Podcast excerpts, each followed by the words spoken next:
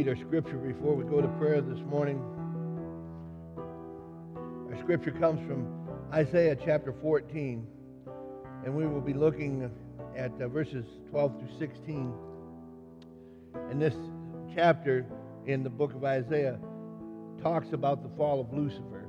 As we continue in our message about uh, Worship 101, our series, and the title of today will be What Happens When We Lose Our Worship. It says, How are you fallen from heaven, O Lucifer, son of the morning? How you are cut down to the ground, you who weaken the nations. For you have said in your heart, I will ascend into heaven. I will exalt my throne above the stars of God, and I will also sit on the mount of the congregation on the farthest sides of the north. I will ascend, ascend above the heights of the clouds, and I will be like the Most High. Yet you shall be brought down to Sheol, the lowest pits of the depth. Verse 16 says, Those who see you will gaze at you and consider you, saying, Is this the man who made the earth tremble and who shook the kingdoms? Father, this morning as we pray, before we hear a message, Father, that you have laid on my heart, I, I lift up this congregation, I lift up this church body, all that are here and some that are that can't be here or they're traveling today. Father, I ask a blessing on them. I pray that they would uh, be paying attention uh, to this uh, message because this is not something that I just write and bring, but this is something you inspire me to speak upon. Uh, Father, how important it is that we worship you, not just to draw glory and to, to, to, to bless you, if that wouldn't be enough, but Father, what it does in our lives and how it, what it does for the kingdom of heaven as we exalt your name and we glorify in your presence, Father, the King of kings and the Lord of lords. People are drawn into a, a place where they deal with your Holy Spirit and they have to reckon themselves with your Holy Spirit. And, and I pray, Father, as your Spirit comes upon them, that they would surrender to your Spirit and that they would ask you into their hearts to, to, to save them from the sin that is in all of us. That because your word says the wages of sin are death. But the wages of obedience are life and life everlasting, salvation and grace. Father, I pray for the gentleman represented by this quilt this morning. I pray, Father, for uh, uh, just his recovery and, and healing. Father, I pray for a family that we are, are working with in Flint who is uh, starting over and uh, has uh, little to nothing, Father. And I, the opportunity I've had to uh, share the word with them and, and uh, work a little bit with them, Father, I pray a blessing over that family. And uh, Father, I just pray now that your message would uh, speak to us, that your words would, would search us and know us, Father, and that you would allow us to continue in worship this morning. And I pray these things in Jesus' holy and precious name. And all God's children said, Amen. You may be seated. Children are dismissed to uh, junior church. I have one uh, quick reminder before I begin to preach that I was reminded there's a person in here that's about this tall that I told, maybe about this tall. Maybe. A little bit taller than the third graders. But the, um, we working. She, this is her uh, uh, one of Dorothy's people that she is working with, and the grandmother lives next to her at Donner House, and uh, uh, her granddaughter stays and helps out all summer long. And uh, I don't know the whole deal, and I don't need to know the whole deal, but we are helping this family. The mom is getting uh, reestablished and starting over. she shared some testimony. She's doing well. Um, they have nothing. We took a, a bed, I think, up there last week, and some other stuff. Um, they don't have food. Dorothy's got, you said, three boxes and a comforter. Three boxes in uh, comforter that I'll be taking up there this afternoon. And um, uh, the, uh, they need food, they need everything. There's a list, I believe, that we published on the uh, uh, email list, I think. I thought that's what we did. Um, or somehow we can get a hold. Did, Nikki, did we publish that list of things on the email? Okay, it will get published. We got it late this week. So it will get published, or if you have any questions, or if you want to just donate uh, money, um, we can do that, and uh, they need the groceries and so forth. So, uh, yes, ma'am.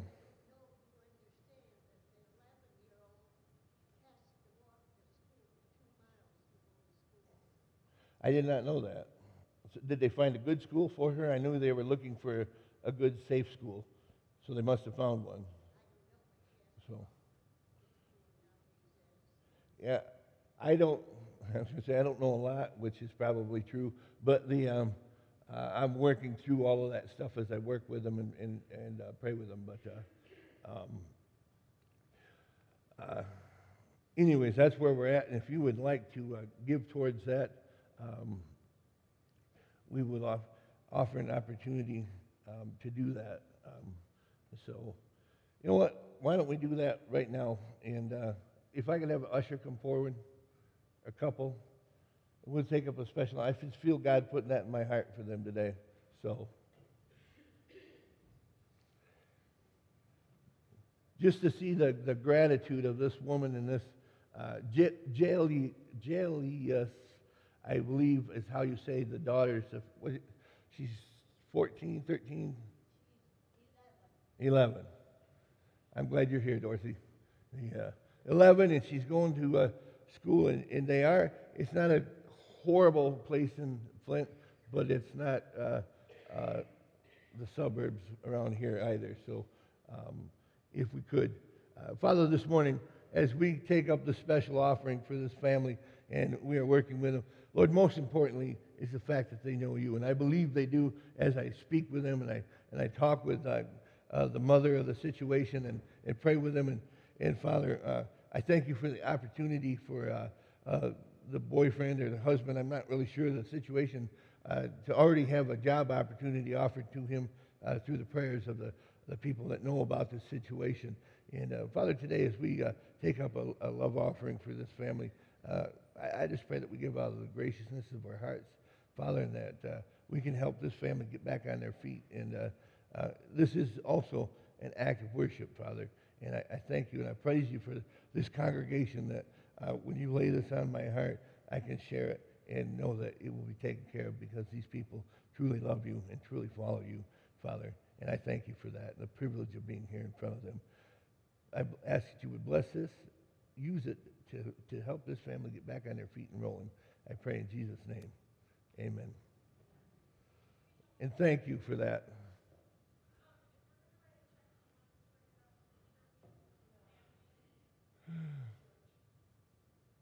No, um, see me after and we'll figure that out. We can't, they don't let us do pass through. I don't know why it's a conference thing. I don't I know why, but I'm not going to tell you. So, uh, just because we don't want to talk about that, we want to talk about this. So, I want to read uh, the scripture one more time. And I want to talk to you today.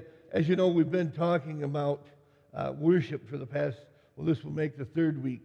And um, God has just laid this on my heart the first, last couple weeks before uh, this series here. Um, and this is one I didn't really realize was going to be a series. I thought I was preaching one week, and God keeps adding to it. And um, uh, it, it, the first week we talked about, uh, I called the series Worship 101. And um, uh, the first week we talked about the just the understanding of what worship is. You know, because it, it, sometimes is very, um, and it still is, even when we understand worship, it's kind of hard to put your finger on exactly what worship is, but it's a personal thing um, between us and God that, that exalts God and that uh, brings us into the knowledge of His sovereignty and of, of His holiness, His righteousness, His power. It, it, brings us into the uh, understanding of His place and our place in the world as it works. And, uh, and, and it's something that, um, uh, that, that uh, as I say, it's, it's sometimes hard to explain because we all worship differently. Um, it is not something that has to take place uh, only on Sunday morning. If you walk in here much during the week, uh, we have a new I'm always afraid to say this word. I'll say, I was going to say pianist, and that can be a little sketchy at times. So I say keyboard player, John, who's a friend of mine and friend of Judy's, and, and you walk in here and, and this thing, he's practicing, the amount of practice he puts in, uh, he, he should be writing his own concerto or whatever those things Mozart used to do. Yeah, uh, but you walk in here and listen, and he's playing away, and the, the room is just filled with this wonderful music. And he's, I know he's very humble about it. He's just doing what he's told, and he's in here practicing. But he comes in, he said, I show up to practice, and worship takes place. And I walk in, and I just feel the, the presence and the power. And, and I usually come in and interrupt him, and, and uh, just so I can soak a little bit of it in and, and then pray with him. So worship is a, it, it, uh, John's in here by himself, but the Spirit is, I shouldn't say by himself because he, he's not by himself. The Spirit of God is, is rich and thick and permeates this place throughout the week. Um, worship, as I said, often for me takes place in my truck when I, I get away from a, uh, the.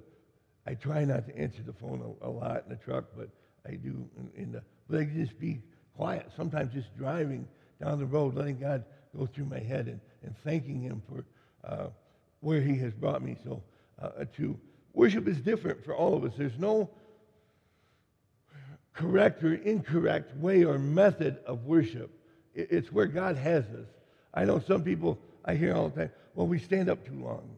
And I'm like, well, you, that's not a big deal. Sit down uh, and you'll be fine. We won't, nobody will come and the church police will not come and write you a citation if you can't stand up through all the music.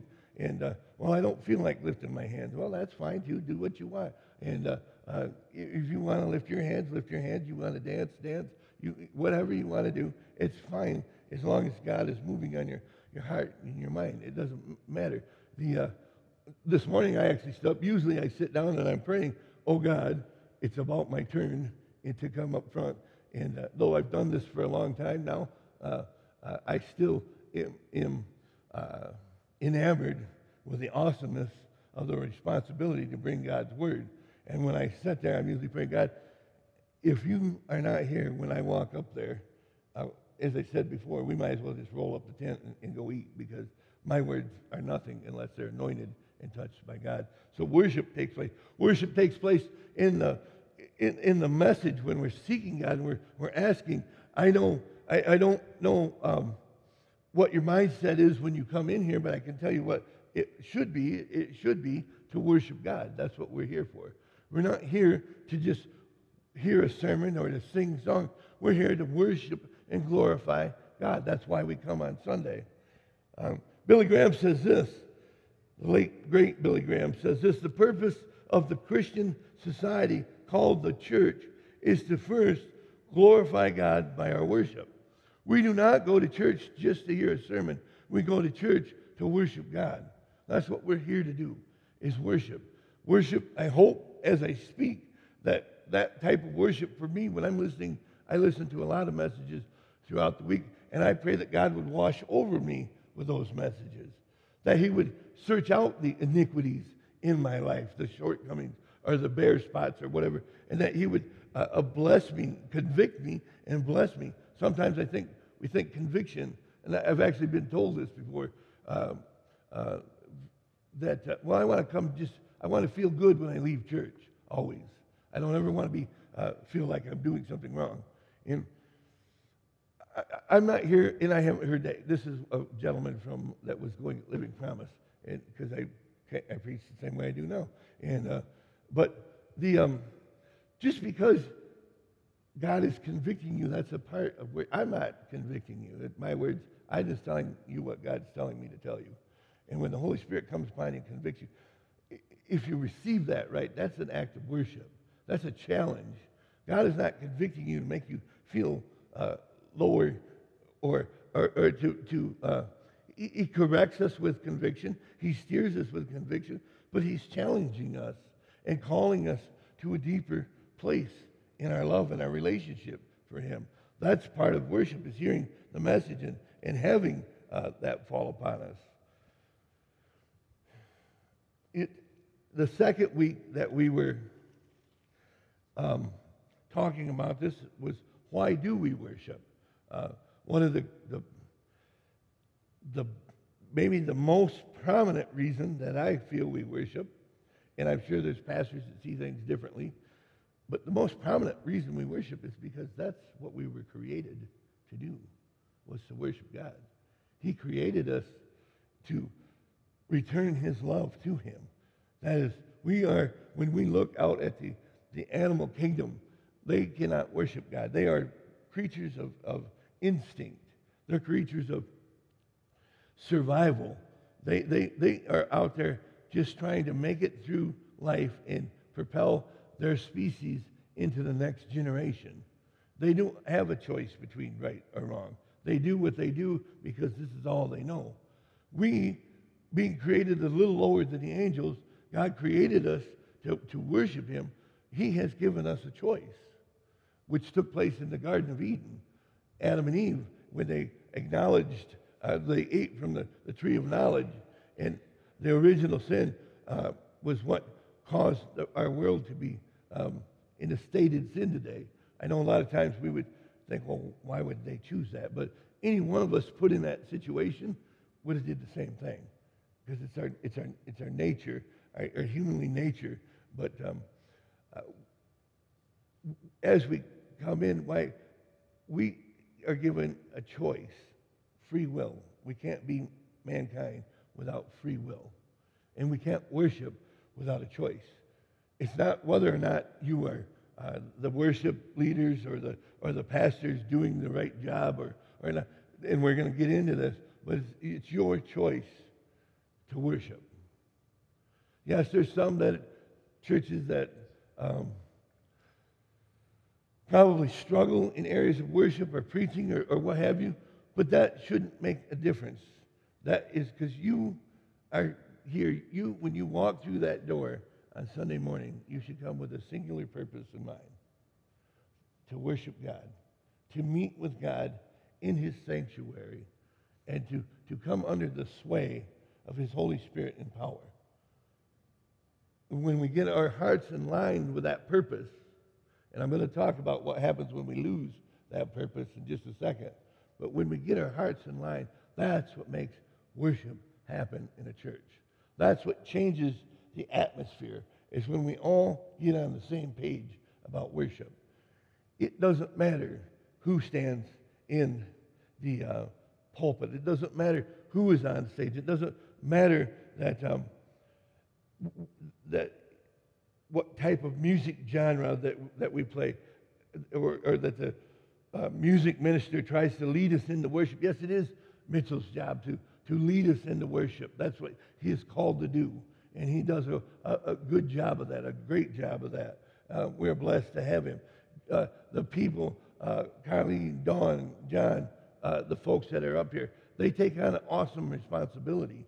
Uh, Mara, uh, when she's whoever, I can't remember everybody. If I missed your name, I didn't forget you. I just have not working with a lot. So, um, the, uh, uh, but when, when they come in, they too have to have that singular uh, uh thought in mind that, that we are here to lead people into worship. But we ourselves must first be able to be worshipers.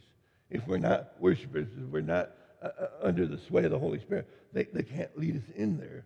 Um, as I said last week, and, and I said earlier in this message, it doesn't matter how worship manifests itself in your outward appearance.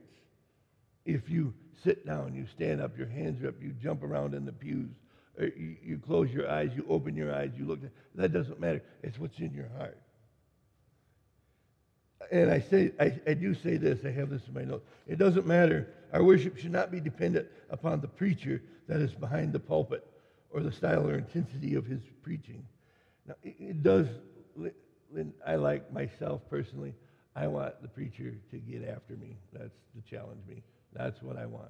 I don't want to just go sit and have somebody stroke my hair back and tell me everything's going to be all right. It's smooth. The uh, it, it, I heard that, Frank. Even way over there, I got you the, uh, well, yesterday they were trying to talk me into the comb over, and I said I'm going to do that one of these days because I just want it to go out the window when I'm driving down the road and do that deal. I got to try that sooner or later, but the um, but it doesn't matter who is in there. Like I said, I, I want to be challenged, and that's what I do for you. I don't yell at you or scold you. I challenge you to dig deeper. The, the deeper you dig into God and His Word, the more you will find there is to feast upon there. But I, I don't, I, don't need somebody just to tell me everything's okay because it's not when I walk out that door. I need somebody to challenge me and help me understand that I need to, to come in here and to worship and, and regroup for the week that is out there. As long, and I put this in here, style or intensity is not a deal. As long as the content of their message is firmly rooted in the pure, unadulterated truth and marvelous grace found within the pages of His holy word. If we're up here telling you something that's not His word, that's not worship. That's idol. It's idolatry. Because you're worshiping the preacher if he's not telling you the truth in here. You're not worshiping God. I tell you the truth. That's why, and the truth sometimes hurts, is what it says. But the truth is good for us. Our worship should not be contingent upon our surroundings or our situation that we find ourselves in at any given time. And this is a tough one. And, and I, I will say, we, we go through valleys. We go on mountaintops where it's high and it's easy to worship and we can praise God and everything. God takes us through seasons where we're in the valley.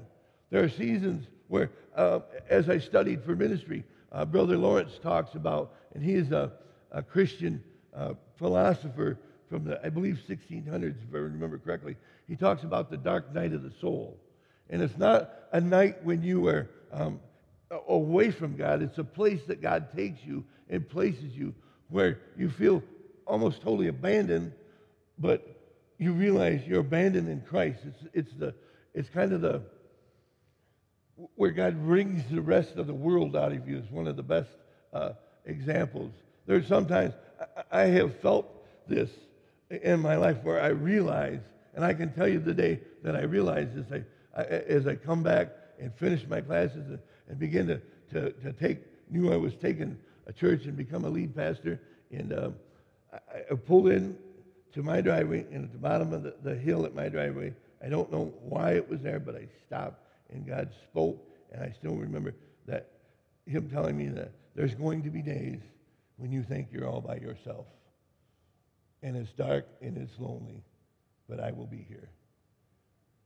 And those are those times. We go through those times. I have times. I, I shared one this last week in the office with somebody. I can't remember who was in there, but um, the, uh, and I don't want to go into the whole thing again, but it, it, had, it was just a time where I was dealing with three or four people with, with just tremendous tragedy in their life. And I could share it with a few people, but I just, the, the amount of suffering that those three instances uh, encompassed in people's lives, I knew that this is, this is a fight for people's lives. Not only their spiritual life, but their physical lives at times.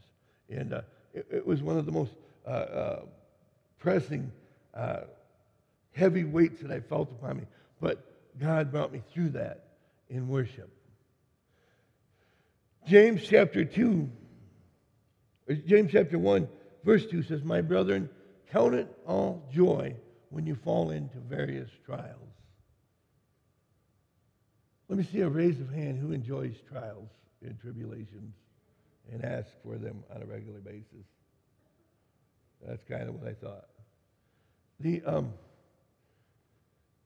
you know, the Apostle Paul, if you watch his maturation in the, uh, from his Damascus Road experience until he uh, finishes writing his epistles, and as he grows, I believe it's in Philippians, where he, at first, he, he understands, and I remember these words of Jesus when uh, Paul was in the um, uh, house when after Jesus had knocked him off the horse and Paul had uh, given his life and, and he was on a street called Straight and Ananias was going in God was telling Jesus was telling Ananias you need to go take care of Paul he says, you know, Paul, Saul at that time, he kills us. I don't think this is going to be a good idea. Jesus says, I'm going to show him how much he must suffer for my name's sake. Suffering and trial and tribulation, it's not always, I will be honest with you, it's not easy to be a Christian a lot of the time. We don't have it nearly as bad as Paul did. Paul, if you see him when we talk about these uh, trials and, and, tribulations, Paul, we watch Paul's uh, uh, growth in his faith and in his maturity um, to the point where uh, when he has been beaten beyond uh, recognition, he, he was beat, I believe, three or four times with 39 lashes, which 40, it was custom to stop at 39 because 40 would kill a person with the lashes. Um, I, I, don't know what, you know, I guess if you died at 39 lashes, then that you were okay. Uh, but uh, Paul went through those things. Paul and Silas are in the jail, in the deepest, darkest part of, of the, the inner part of the jail. Him and Silas at midnight are singing hymns. They're worshiping God. They're, they're in the midst of a trial and of a tribula- tribulation of sorts we would not even be able to comprehend. Chained between guards, the guards are given specific instructions, and they know if these guys escape, the guards know they're going to be killed. They're going to be executed by the, by the rulers, the Roman Empire, eh, because these guys, Paul and Silas, are not uh, uh, popular individuals at this time. And they're, they're, they're in there, they're deep, and at midnight they begin to sing praises and hymn, thanking God that they would be found worthy to suffer for his name's sake. We don't like the suffering, we don't like the tribulation, but here's one way that you can worship your way out of those places is you realize that you've been elected by God to suffer a little bit. And one of the things that happens in our, our Christian church when we lose sight of our, our worship is when we go into those trials and tribulations, we begin to, to, to feel sorry for ourselves. And I'm not saying that at first we begin to, to look at those things and we have this reaction, but the Holy Spirit comes to us. And, and at that point, we should be able to worship God through the trial and the tribulation. Because if we can only worship God when we are on the mountain, what good is that? People, that's great when you come in and the Spirit's moving on Sunday and things are happening great in your life. God is there. It's easy when God is there and the hand of blessing is upon you. What people need to know, because if you haven't noticed, generally people don't walk through the door with everything going all right.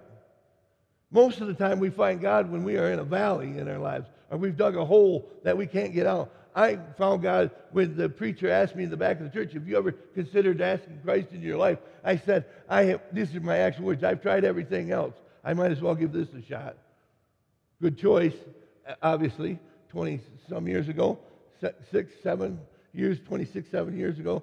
Uh, but that's where I found God. And God brought me up out of that pit and blessed me. I've been in the pit several times since then just to, to learn and to, to focus upon God. A lot of times when we're going through things, God is trying to pull worship out of us. Because in this nation, one of our biggest problems is, is we get complacent when things are going well. This is why we don't have the revivals and the things that we see in the third world countries or uh, in other places because it, we are and can be self sufficient.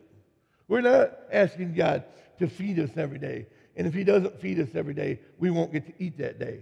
We don't have a problem with not having uh, uh, clean water to drink. We, think about this. In third world countries, they're drinking out of the thing, the, some of these little kids, more kids die. I think, believe it's 75 or 80 percent of children in third world countries die from waterborne illnesses than anything else. We don't even like to drink out of the hose because we taste the rubber in it. Most of us, I hear people, I see people, we, uh, think about this though we, we, we have people that won't even drink out of the faucet. They have to have a bottle of water in uh, what, pure water. And I'm like, water's water, right? Isn't it? I mean, you look up, if it's not got stuff floating in it, drink it. I mean, well, maybe not. but the uh,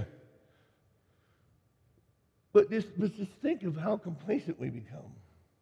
I look, I I don't know where my water went. The uh, I might be in a third world country without no, I'm not. That's not even nice. But I I even have a cozy with a little heart on it. That's what I drink water out of with my name little. And we have. And I'm going to take a drink of water. Are you guys thirsty? I am. Okay. We'll take a little water break. See how tasty that is? Much of the world doesn't have that. When we are in these trials, I said, as I said, I believe the purpose, many times God puts us there is to refocus our attention upon Him and to teach us how to worship. We worship best as we're coming out of a trial or a tribulation. When God has done a fresh new work in our lives and we see his hand present in our lives, that's when our worship. When we lose our worship, I talk about Lucifer, trying to keep track. I know I've gone over for the last two weeks, and uh, I'm trying to be good. So you might want to pray. Um,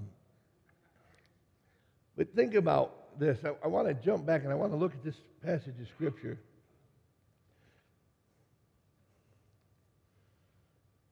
This is when Lucifer, I want you to understand who Lucifer was. There are three archangels written about in the Bible, three of the most powerful angels, and Lucifer is one of them. We have Gabriel, who is the messenger. He would bring messages from God back and forth to the, through the spiritual realms.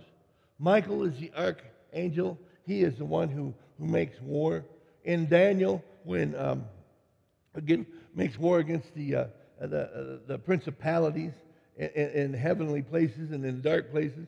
He's the one in Daniel when uh, uh, Daniel prayed. I can't remember right. It just it escapes me what he, why he was praying, but he was praying for this uh, trial that he was in, and he wasn't getting the answer that uh, he needed quickly enough. And it actually took 21 days, is what the scriptures say. And when he got there, because Daniel was a devout man, there's only uh, um, two, three people in the Bible that there's not a negative word written about Joseph, Daniel, and Enoch. There's not one negative thing written about the three of those individuals. Daniel was an upstanding, righteous man. His prayers got answered. That's why he survived the lion's den when he got thrown in there. This particular time he's praying, the angel gets there 21 days, and Daniel's like, you know, what's the holdup? That's not, that's the Pastor Tony's version. That's not King James if you didn't notice that. But the, uh, you know, what, what took so long? And he says to, the angel says to him, I was at war with the king of Persia. It took me 21 days to fight through this thing to get to you. There's a spiritual battle that takes place that is unseen to us. And sometimes we get in the mire and we get, there's an angel when you're praying. There's, God says in his very word, he says he would give the angels charge over us. I believe we have angels looking over us. I believe we entertain angels more often than we think in the heavenly realms, uh, the physical realm. I believe we run into angels way more often than what we think. But we do have an angel that looks over us I don't know if we each have our own individual guardian angel. God's got that taken care of. I just trust that he, he's, he's kept me alive on several occasions. So it works, believe it. The, um, um, but there is a battle out there for your soul. And Lucifer, this, he's the third angel. He's the angel that was in charge of worship in heaven. That was his job in heaven. Listen to this description in Ezekiel and this is the, the, the, uh, the Lord has given Ezekiel a word to pronounce against uh, the city of Tyre, but it is also a foreshadowing uh, of Lucifer. It's a description of Lucifer, the angel. And it says, um, Moreover, the word of the Lord came to me, saying, Son of man, take up a lamentation for the king of Tyre, and saying to him, Thus says the Lord. It says, You were the seal of perfection, full of wisdom, perfect in beauty. You were in Eden, the garden of God. Every precious stone was your covering the sardius, the topaz, the diamond, the beryl, the, the onyx, the jasper, the, the sapphire, the turquoise, and the emerald with gold. The workmanship of your timbrels and your pipes was prepared for you on the day that you were created. You were the anointed cherub who covers. I established you. You were on the holy mountain of God. You walked back and forth in the midst of fiery storms. You were perfect in your ways from the day that you were created until iniquity was found in you. Lucifer was perfect in his creation. He was made to bring worship. He was the worship director for all of heaven. We read in, in Revelations the type of revelation. I always say revelations. It's not. It's one revelation, not a series. But we, we, we read in there and we see the.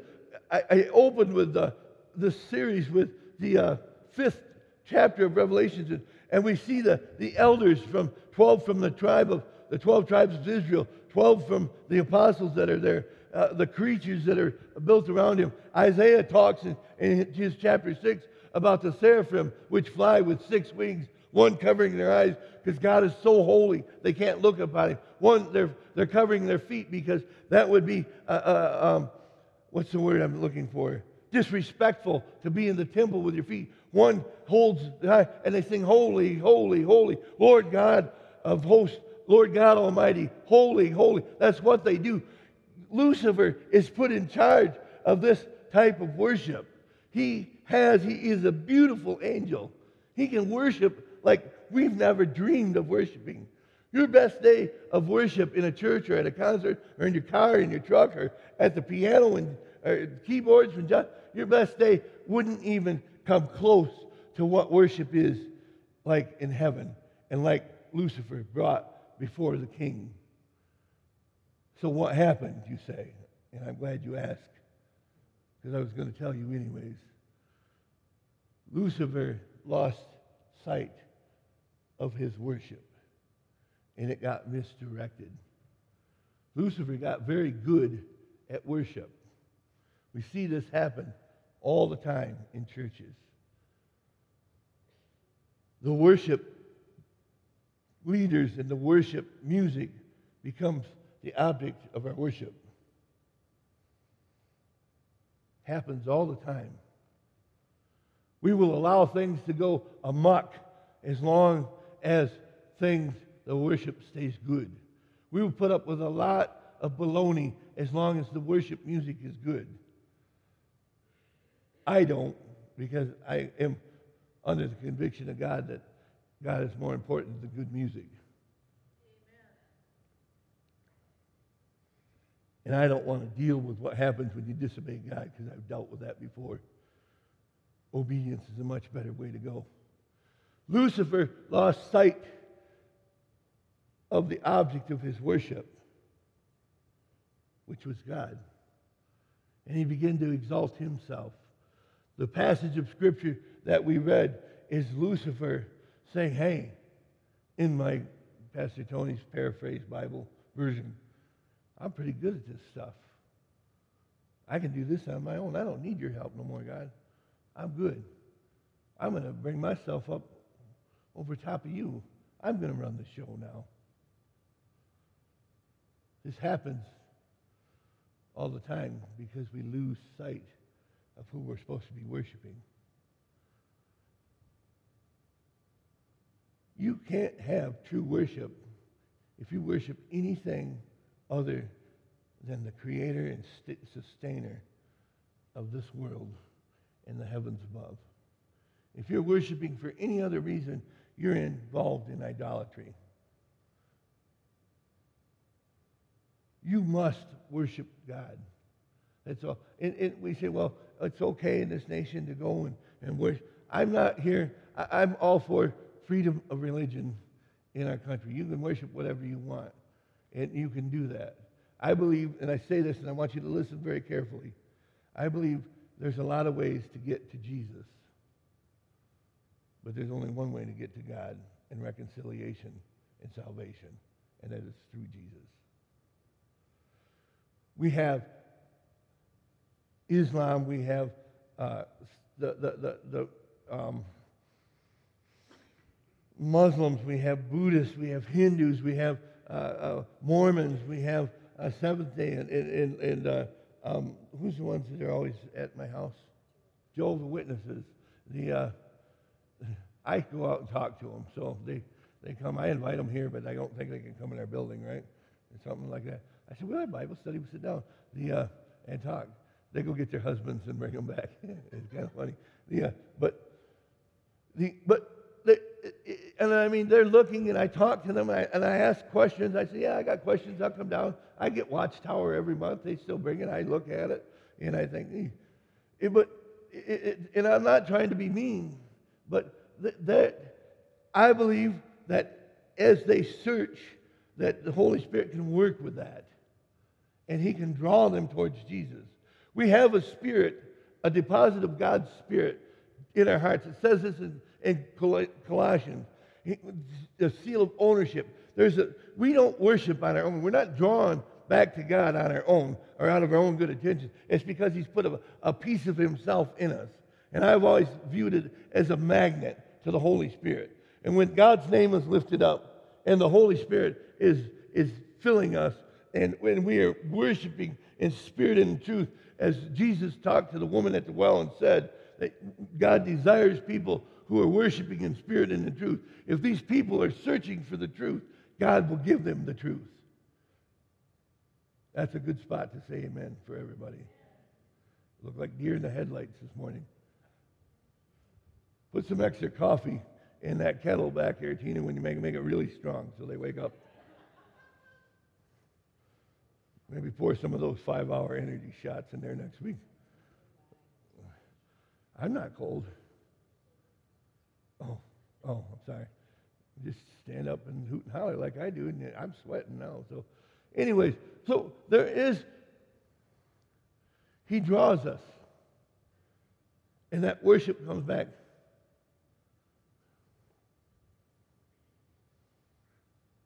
Now, I go through these discussions with people, but I believe one of the, the biggest problems we have in the church today, in this nation, and the reason we're in the place we are is because we've lost sight of who we worship.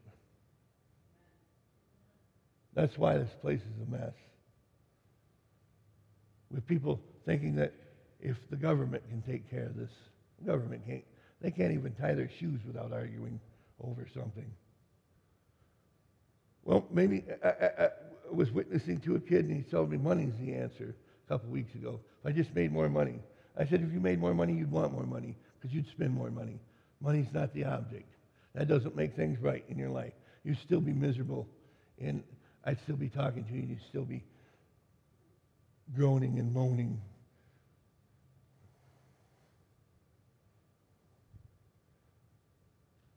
We think changing history a lot. I forget what uh, pickle I'm going to have to have a discussion. I need to have another dinner with the school officials, and because uh, she was telling me about a certain teacher that uh, they wouldn't let them use uh, Donald Trump in any of their projects uh, because he wasn't an established president, you know, historical figure yet.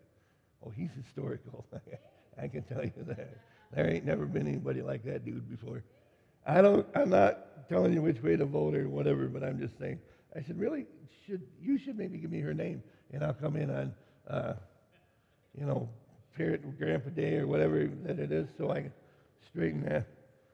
But the but, but they're in doc, changing history, teaching our kids to to to accept everything that the world is offering them. Eh, that's not the answer. The answer, and here's the deal: we've lost sight of our worship. I say this often: culture has changed the church the church hasn't changed the culture, obviously. We've watered it down. We've, we've gotten away from our true desire to worship God. We, we want to hear things like the gentleman said, I just want to feel good when I leave church. Well, here's a good news for you that if you believe in the truth and you worship the truth that is Jesus Christ, our Lord and Savior, you go to heaven. I don't have, I can't give you cotton candy and, and, and fairy dust every week when you come in here and tell you that you're going to be all right. Because if you don't believe in the truth that's written in the Bible, the devil's going to kick your teeth down your throat and you're going to go to hell. We don't want to hear about hell. That's a part of, you, you should celebrate because when we lose sight of our worship, this is why we've lost sight of hell. Because there's a contrast here. We couldn't, it goes back to the choice. We couldn't worship without a contrast. Well, if everything's going to be good and everybody's going to go to heaven and everything's going to work out fine, what's the big deal? Well, the big deal is everything's not going to heaven, everything's not all right. God, and, and I had this discussion. I have a lot of discussions. It's kind of what I do.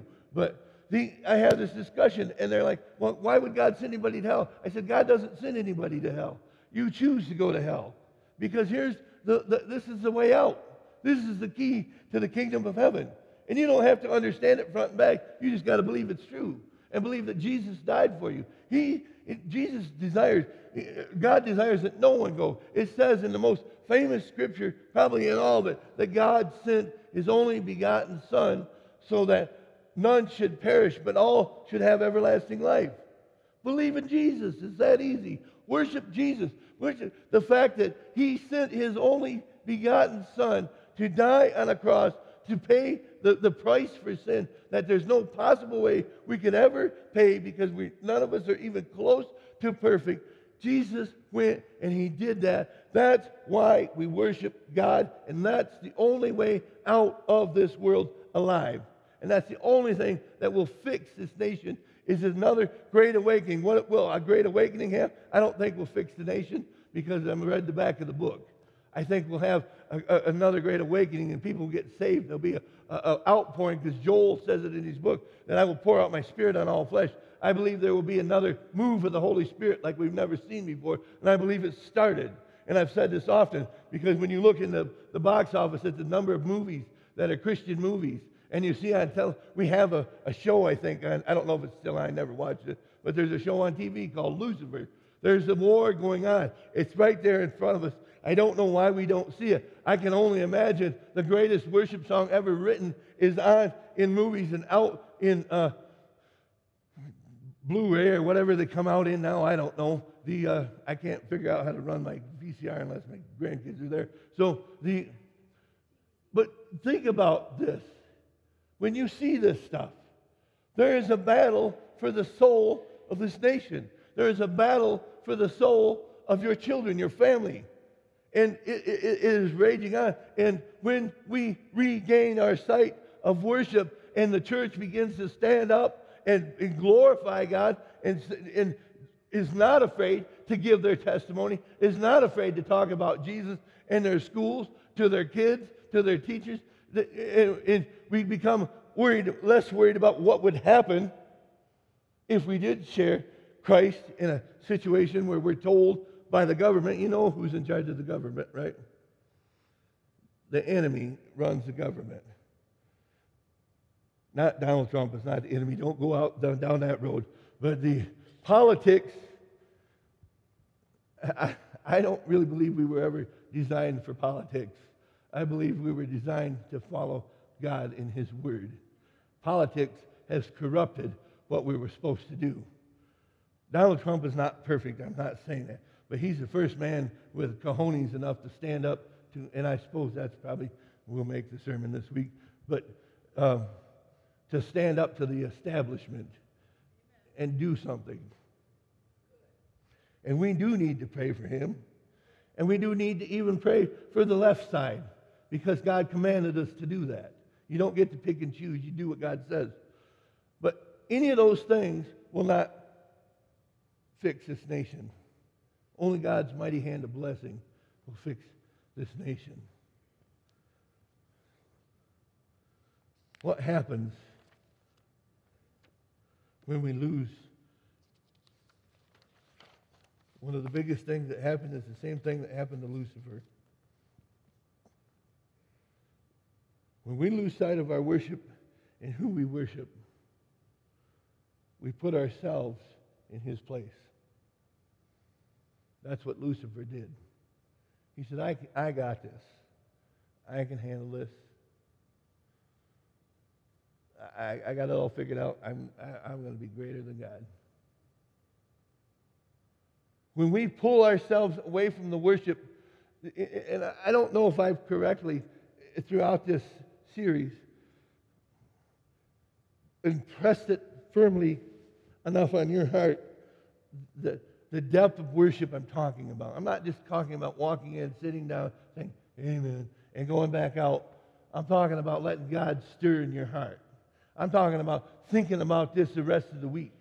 A.W. Tozer says, if you don't worship on Monday like you did on Sunday, I doubt that you worship at all. If you don't carry out this blessing, if you don't carry out this word, this, this passion, this, this fire that you get when you're in here on Monday morning, you didn't get touched by worship. And it's not because God didn't bring worship, it's because you weren't prepared or you weren't looking for it or you were complacent or whatever. And I'm not trying to be mean, but I'm saying you show up here with your game face on to worship God. And you lift up his name and you testify to what he's doing. I don't, people talk to me about when I teach and disciple about um, witnessing and sharing the gospel out there. I don't go out and I know Bible verses and everything. I don't, that's not my first approach. My first approach is to tell them what God has done in my life and why I love Jesus and, and not be afraid to use the name of Jesus. That's a big deal out there. Well, if I say Jesus, they'll think I'm a Jesus freak. Well, you should be a Jesus freak. If he saved your life and you're not going to hell and he's taught you how to love and he's, and he's blessing your life, wouldn't you want to be a Jesus freak? Another good spot for an amen. Making me work.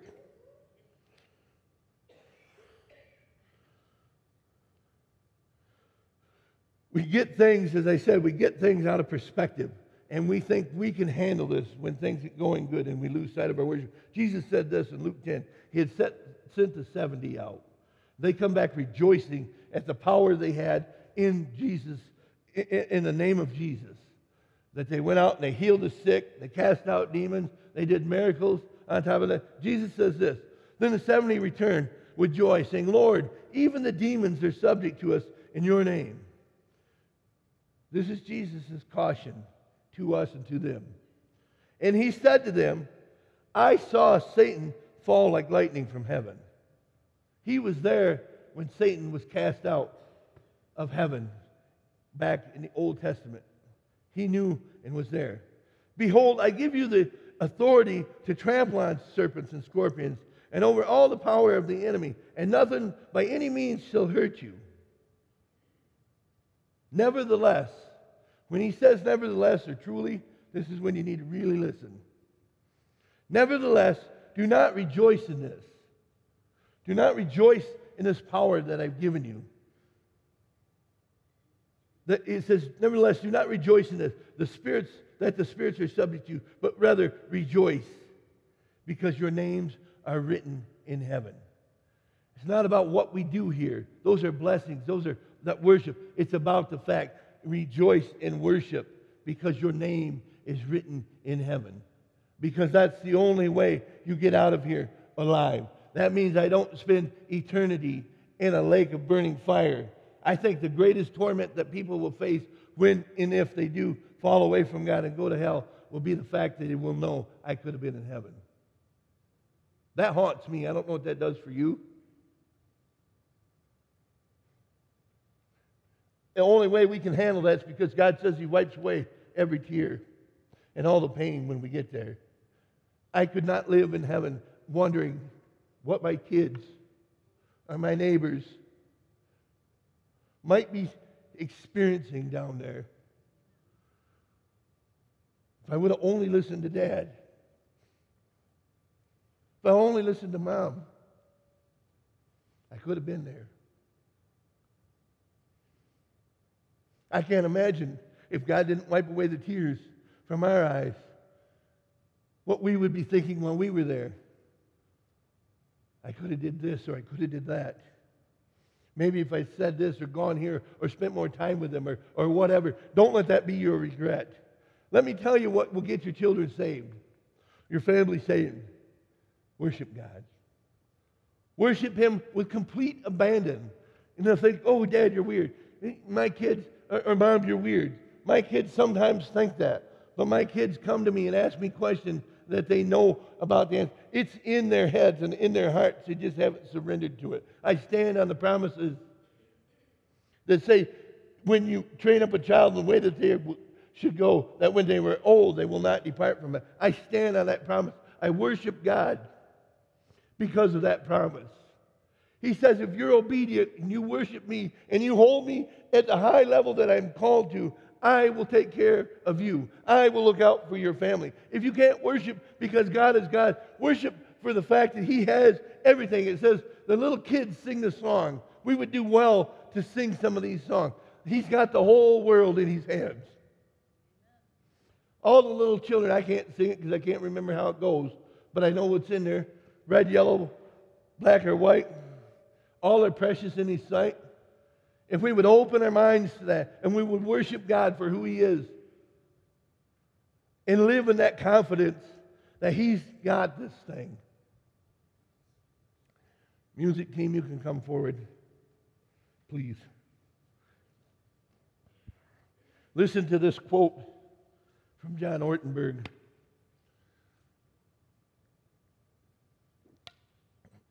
About why we need to worship. He says, I need to worship because without it, I can forget that I have a big God besides me and live in fear. I need to worship because without it, I can forget his calling and begin to live in a spirit of self preoccupation. How often do we see that? I need to worship because without it, I lose a sense of wonder and gratitude and plod through life with blinders on. How often do we do that? I need to worship because my natural tendency is towards self reliance and stubborn independence.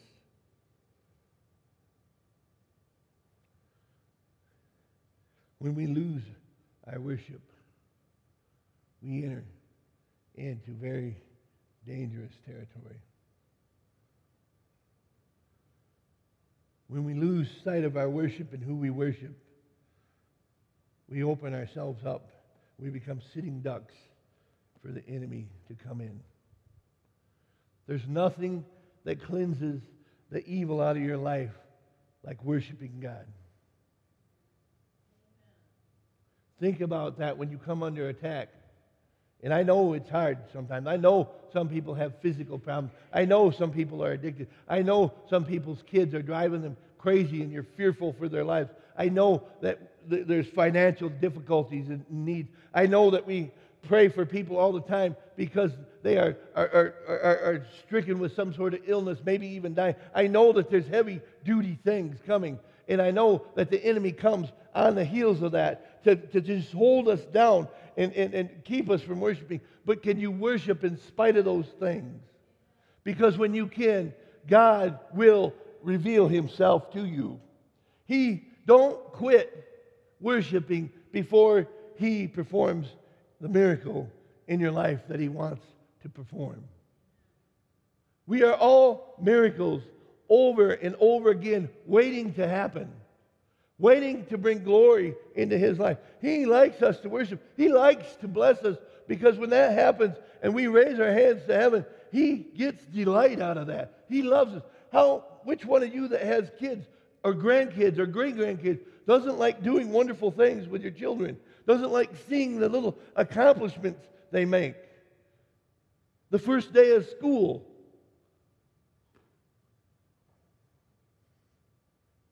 cheerleading, football, these type of things. Just little things that just thrill us to death to watch our kids. How much more does our God in heaven delight when we win? When we worship.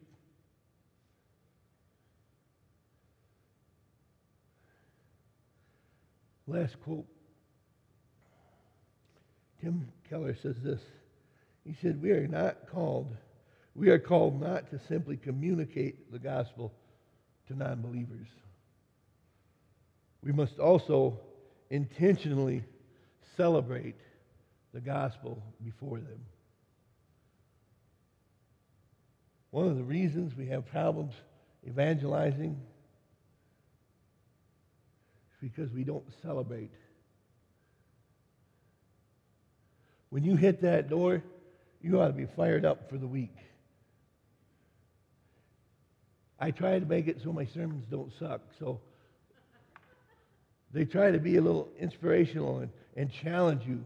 When you hit that door, you should, you should be on fire for God. You should see the things that are happening around you. You should hear these miracles, the testimonies that, that we share. Come on a Wednesday night. We had a, a family walk in here. They called me and wanted to come on a Wednesday night.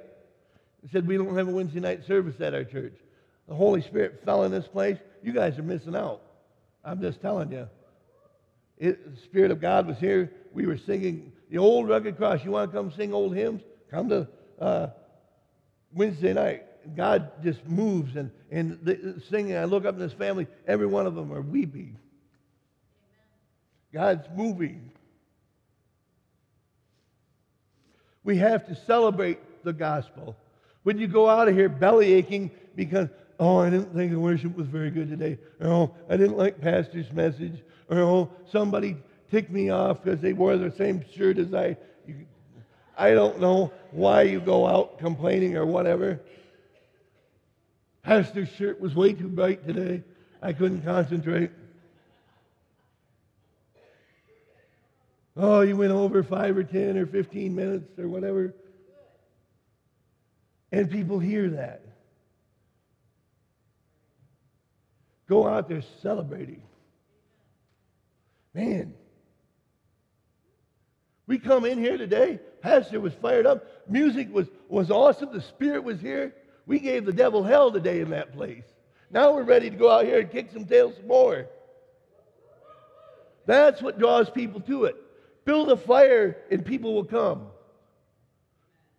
If they see the fire burning, if they see the light in your heart and mind, if they see you on Wednesday still aglow from the worship that took place on Sunday, and people start looking at you like you're some sort of nutbag and they wonder what's wrong with you, and you tell them, I got Jesus in my heart. I'm on fire. We had this thing going on, church.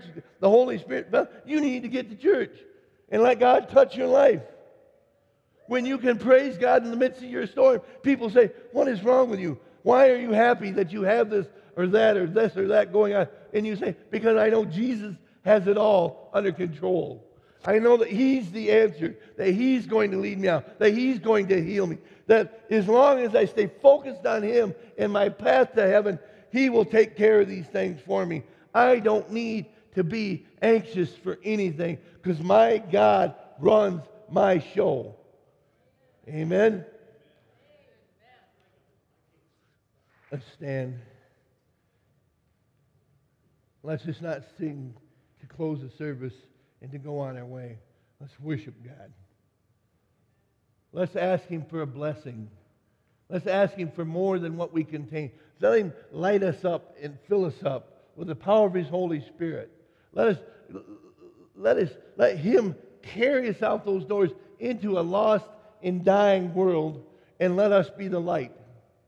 Take the heed that scripture that says you don't light a candle and stick it under a bushel basket.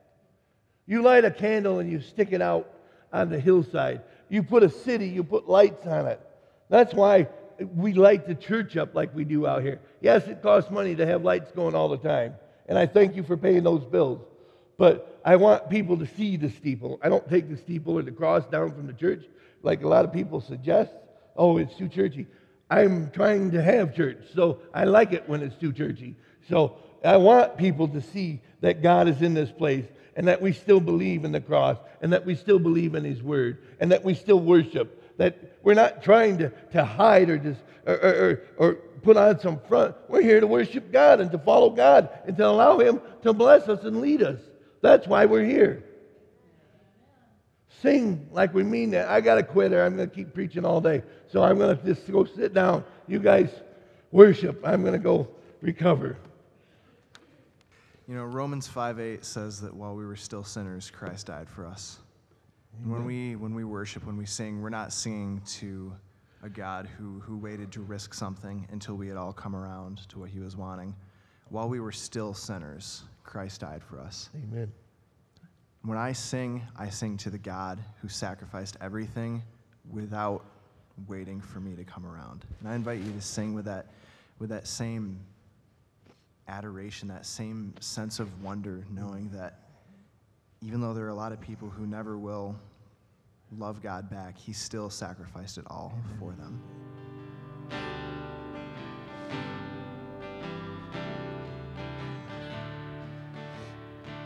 Bow our heads.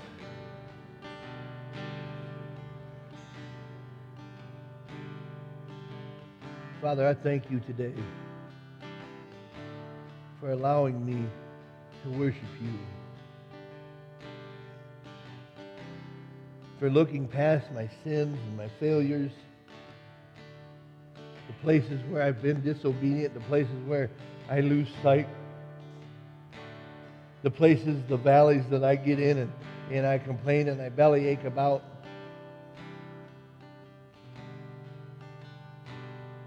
Father, I pray that you wash those things from me, and I know you do. And I pray this prayer not just for me, but everybody that sits in this place today or stands in this place. Father, that we, we come and we just are, we're so grateful that you would even allow us to come. And we couldn't come had not you sent your son. We, we praise the name of Jesus in this place. Father, we will never in here remove a cross or, or, or skirt around the name of Jesus or the fact that we need to, to have forgiveness of our sins to get to heaven. The fact that if we don't find Christ or, or accept Christ, I should say, because he's not lost, we are, but accept his gift of salvation. If we don't accept that gift, Father, I will never tell anybody they will be okay because they won't. Because that's the only way to get to heaven. Your son said in the Gospel of John, I am the way, the truth, and the life. No one comes to the Father except through me. That gives us a purpose to worship you, to worship the name which is above all other names, the name of Jesus. Father, this morning I, I just feel you placing it on my heart. Lord, that there's people here that are, are, are struggling in worship, to worship, I should say.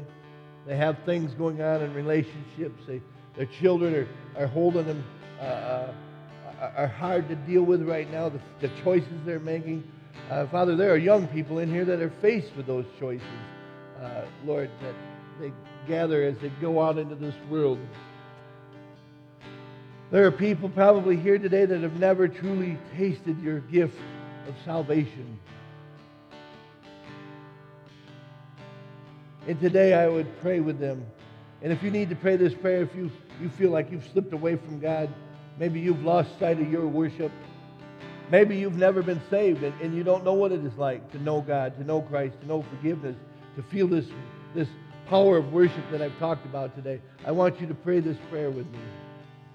I won't embarrass you. I won't make you come forward. I won't make you raise your hands. I believe that if God has really spoken to you, you will come and seek me out or seek out one of our prayer partners and talk to them. And don't ever be shy about that because we want to hear from you and walk with you. But pray this prayer if you need to. Say, Lord Jesus, I know that I've sinned. I know that I've fallen short of the calling that you've placed on my life. And I've, I've fell back away from your word. I fell back away from worshiping. Or, Father, I, I never knew you. I haven't even accepted you into my life yet. And I ask for your forgiveness. And I believe this day that you will forgive me of all of my sin and wash me as white as snow by the blood that was stained that, stained the cross from your son Jesus when he hung there and died for my sins. I believe today that that was for me and I will repent which means to turn and go a different way. And I will follow you from this day forward to the best of my ability. And I know that you will cast my sins as far as the east is from the west and remember them no more. I know that now, today, as I pray this prayer, I am a new creature in Christ, a new creation in Christ. I've been reborn of the Spirit of God, and I have the hope of heaven in my future and for my eternity. And when I die in this world, I won't really die. I will just change addresses from the world to the kingdom of heaven. I believe if you prayed that prayer and you understand that prayer, you're back in the fold. I don't believe you've ever really lost out. Of, God doesn't kick us in and out of the fold, but He brings us back in and He loves us and He cherishes us and He binds up our wounds and our hurts and He brings worship into our lives. I believe that if you didn't know Christ, you are a new creation and that you are under the mighty hand and the mighty love of God. Father, I pray that we go out and as Tozer said in that comment, that we worship tomorrow just as hard as we worship today. Because if we don't, we probably didn't. Father, help us to worship, to glorify, to honor, and to lift up your name, I pray. In Jesus' name. And all God's people said, Amen. Amen.